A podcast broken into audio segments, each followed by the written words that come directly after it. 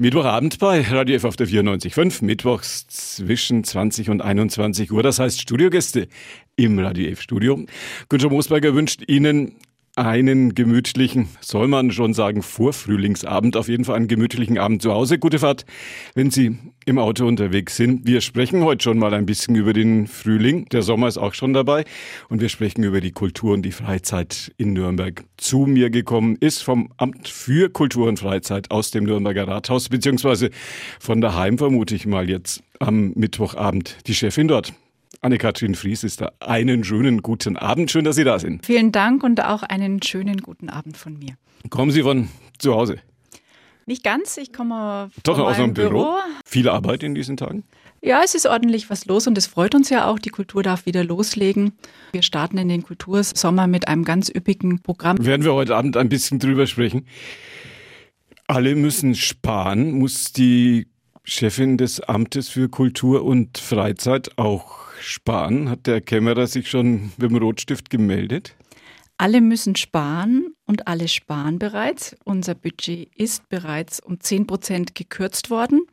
Und da rede ich jetzt bei den 10 Prozent nur von dem, sage ich jetzt mal, Veranstaltungsbudget. Und man muss wissen, das Amt für Kultur und Freizeit ist eine ganz große Dienststelle mit vielleicht 20 verschiedenen Einrichtungen, Stabsstellen. Wir haben ja nur einen Etat für diese Veranstaltungen von gerundet 215.000 Euro. Oh, das ist wenig. Ja, das ist wenig. Das heißt, wir müssen unheimlich viel Einnahmen erwirtschaften. Das ist aktuell auch nicht ganz einfach. Und äh, man muss auch dazu wissen, im letzten Jahr gab es natürlich viele Bundeshilfen, Corona-bedingte Hilfen, die wir auch in Anspruch nehmen konnten. Aber das wird vielleicht nicht so bleiben. Wenig Geld für die Kultur und für die Freizeit. 215.000 Euro? Naja, ich sag's ja, das sind die reinen Veranstaltungsmittel. Das sind nicht ja. die Personalkosten. Ach so, die kommen noch Und es sind vor allen Dingen natürlich auch nicht die vielen, vielen Kosten, die wir erwirtschaften durch Eintritte, durch Förderungen. Äh, wir haben ja auch wunderbarerweise und ganz herzlichen Dank einige Sponsoren und Förderer, die ganz, ganz eng an unserer Seite stehen und auch gestanden sind während der ganzen Pandemie.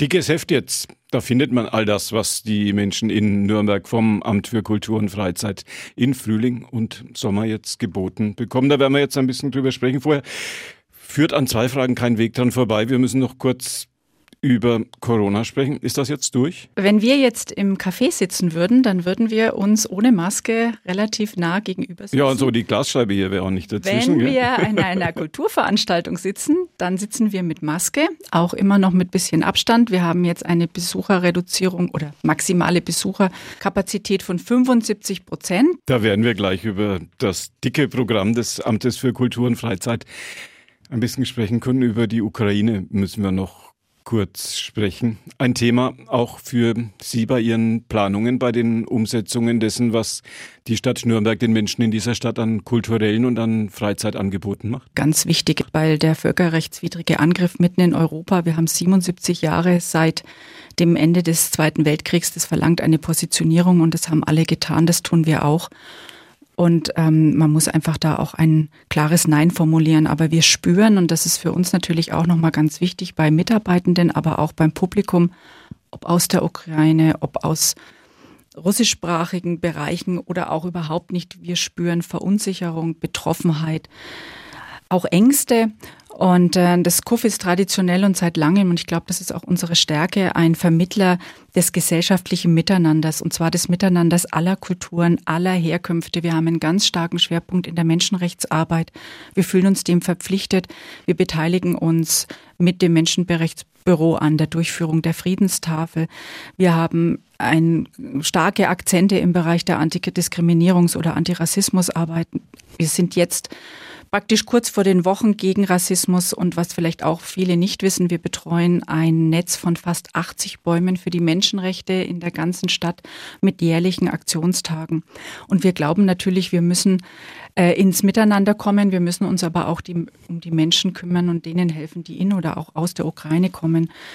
Wir haben am 10.3. ein Benefizkonzert durchgeführt und zwar ein Benefizkonzert äh, in Kooperation mit dem Ostanders Festival und das Ostanders Festival ist in der Kulturwerkstatt auf AEG zu Hause und ist ein Zusammenschluss verschiedener Kulturschaffender gerade aus Osteuropa und das halte ich für ein ganz, ganz starkes Zeichen. Wir sind natürlich auch dabei, wir haben viele Angebote im Bereich der Kinderkultur, die zu öffnen und uns ähm, Wege und Möglichkeiten zu überlegen, wo wir die Menschen, die gerade zu uns kommen, auch äh, ins Miteinander bringen und auch die Möglichkeit geben, die Situation kurz zu vergessen, beziehungsweise was uns ganz wichtig ist, auch mit den Menschen hier in Nürnberg in Kontakt zu kommen. Gibt es vor diesem Hintergrund wieder eine Friedenstafel, die bekommt ja dann in diesem Jahr, so sie geben sollte, und Ihr Amt veranstaltet das ja auch immer eine ganz besondere Bedeutung. Wird da was kommen? Ja, wir werden, und ich glaube leider, es ist wichtiger denn je, auch als Ausdruck einer demokratischen freien Gesellschaft, wir werden die Friedenstafel gemeinsam mit dem Menschenrechtsbüro am 15. Mai nachholen.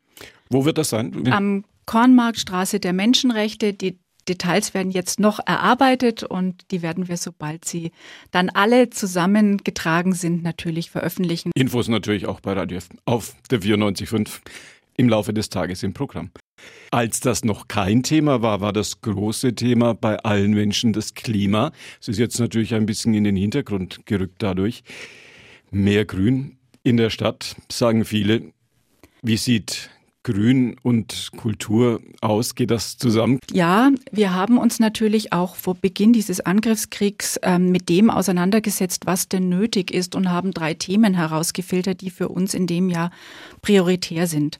Wir wollen erstens alle die unterstützen, die es gerade in der Pandemie sehr schwer gehabt haben. Kinder, Familien, aber auch die Kulturschaffenden brauchen viele Möglichkeiten. Der zweite Aspekt für uns ist raus aus den Filterblasen. Wir möchten die Menschen wieder zusammenbringen ins Tun Tun bringen. Und drittens, wir wollen unbedingt den Blick in die Zukunft werfen. Und da sind wir genau bei dem Thema, das Sie angesprochen haben. Das ist für uns natürlich auch das Thema der Nachhaltigkeit. Können Sie ein paar praktische Beispiele nennen, was wir uns so darunter vorzustellen haben? Das geht bei Pflanzentauschbörsen los, bei praktischen Anleitungen, wie kann man Dinge selber machen, Upcycling. Wir bauen einen Dschungel im Gemeinschaftshaus Langwasser und wir werden zum Beispiel auch in der Kulturwerkstatt auf AIG ein völlig neues Format aufsetzen, den Green Thursday, wo wir versuchen möchten, alle Menschen, die an dem Thema Interesse haben, zusammenzubringen. Auf AEG war der Anfang. Möglicherweise passiert demnächst ja auch auf der anderen Seite auf Quelle sozusagen das eine oder andere. Ihr Ressort ist äh, auf AEG. Das äh, funktioniert ganz gut. Das hat sich ganz gut entwickelt, Muggenhof und AEG. Also im Westen viel Neues, kann ich nur sagen. Und ja. ich kann äh, Sie und aber auch alle Hörerinnen und Hörer ganz herzlich einladen. Besuchen Sie mal unsere Kulturwerkstatt. Da ist jeden Abend, jeden Tag ordentlich was los. Der zweite Anteil ist die Kulturwerkstatt auf AEG ist auch ein Haus der kulturellen Bildung. Hier sitzt unser Kinderkunstraum mit vielen, vielen Angeboten, aber auch die Zentrale der Musikschule. Und wenn Sie durchs Haus gehen tagsüber, dann hören Sie, da wird ordentlich äh, geübt und gearbeitet. Wir versuchen noch in die Stadt zurückzukommen. Da gab es ein großes Kommunikationszentrum. Viele der Radio viele unserer Radio werden sich erinnern, als man noch ins Com gegangen ist. Der Bauzaun steht jetzt wohl seit korrigieren Sie mich, seit zwei Jahren. Wird das jetzt irgendwann mal fertig? Wird man da auch mal wieder reingehen können? Ja, also ich bin auch noch ins Com gegangen, ähm, aber jetzt muss ich leider dazu sagen, das Künstlerhaus gehört, also das, diese Sanierungsgeschichte ja. gehört nicht in, verwaltungstechnisch zum Amt für Kultur und Freizeit, sondern zum Kunstkulturquartier. In da, insofern bin ich nicht ganz die richtige Ansprechpartnerin. Ich höre aber von den Kolleginnen Was Kollegen, sagen die denn? alles ist im Zeitplan.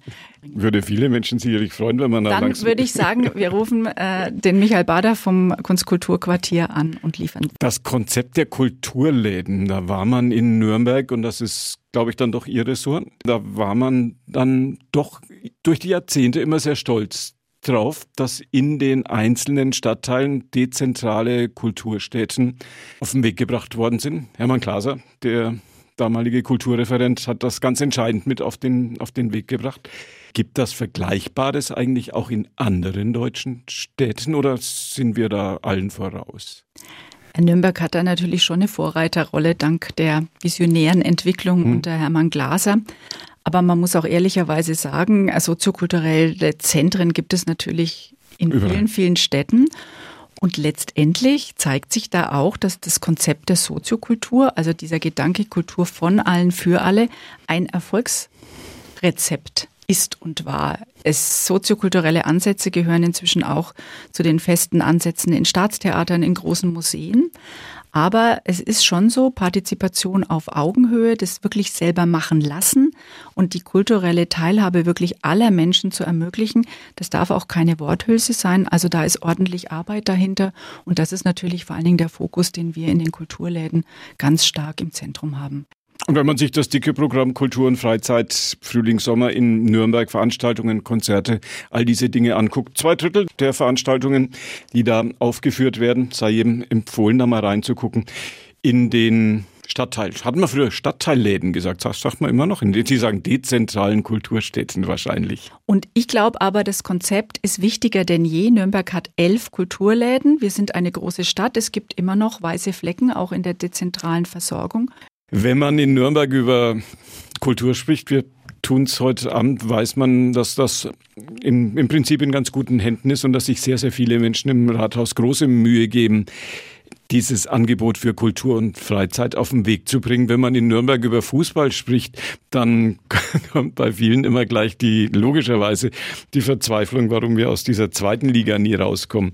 Ich habe in Ihrem Programm gesehen, es gibt eine Schnittmenge zwischen Fußball und Kultur. Kann es die tatsächlich geben? Wie sieht die aus?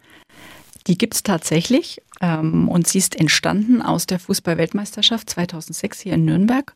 Das ist die Deutsche Akademie für Fußballkultur. Die betrachtet Fußball ganz anders, nämlich als kulturelles, als gesellschaftliches Phänomen, ist eine bundesweit einmalige Institution und ich sage mal ab und zu auch ein bisschen ein Stachel gegen den Profifußball, fragt sehr kritisch äh, nach. Am bekanntesten sind sicher die ist sicher die große Gala zur Preisverleihung der Fußballkulturpreise jedes Jahr. Aber ich würde gern mal auch auf eine Veranstaltung hinweisen, denn die Akademie macht viele Veranstaltungen und kooperiert da auch ganz intensiv mit den verschiedensten Trägern.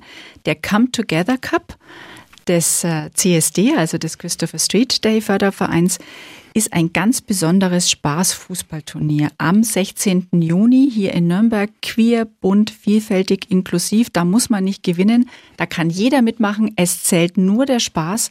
Aber gleichzeitig wird dieser Come Together Cup ein sehr deutliches Zeichen für Vielfalt setzen, weil er nämlich direkt neben der Zeppelin-Tribüne auf den Fußballplätzen stattfindet. Sofort den Fußballschuh, die Fußballschuhe geschnürt. Ein paar Dinge müssen wir noch klären im Gespräch mit Anne-Kathrin Fries, der Chefin des Amts für Kultur und Freizeit im Nürnberger Rathaus. Wie viele Menschen sind das, die so im Laufe eines Monats oder im Laufe eines Jahres ihr Angebot wahrnehmen? Was kommt da so zusammen? Wir erheben natürlich Besuchendenzahlen und vor der Pandemie in den sogenannten normalen Zeiten hat das KUF bis zu 600.000 Besuchende oder circa 600.000 Besuchende im Jahr gehabt.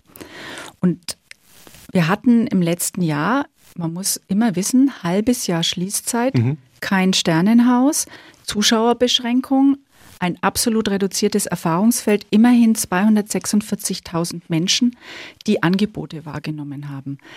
Wo geht die Chefin hin, wenn es jetzt dieses Riesenangebot für die Menschen in dieser Stadt gibt?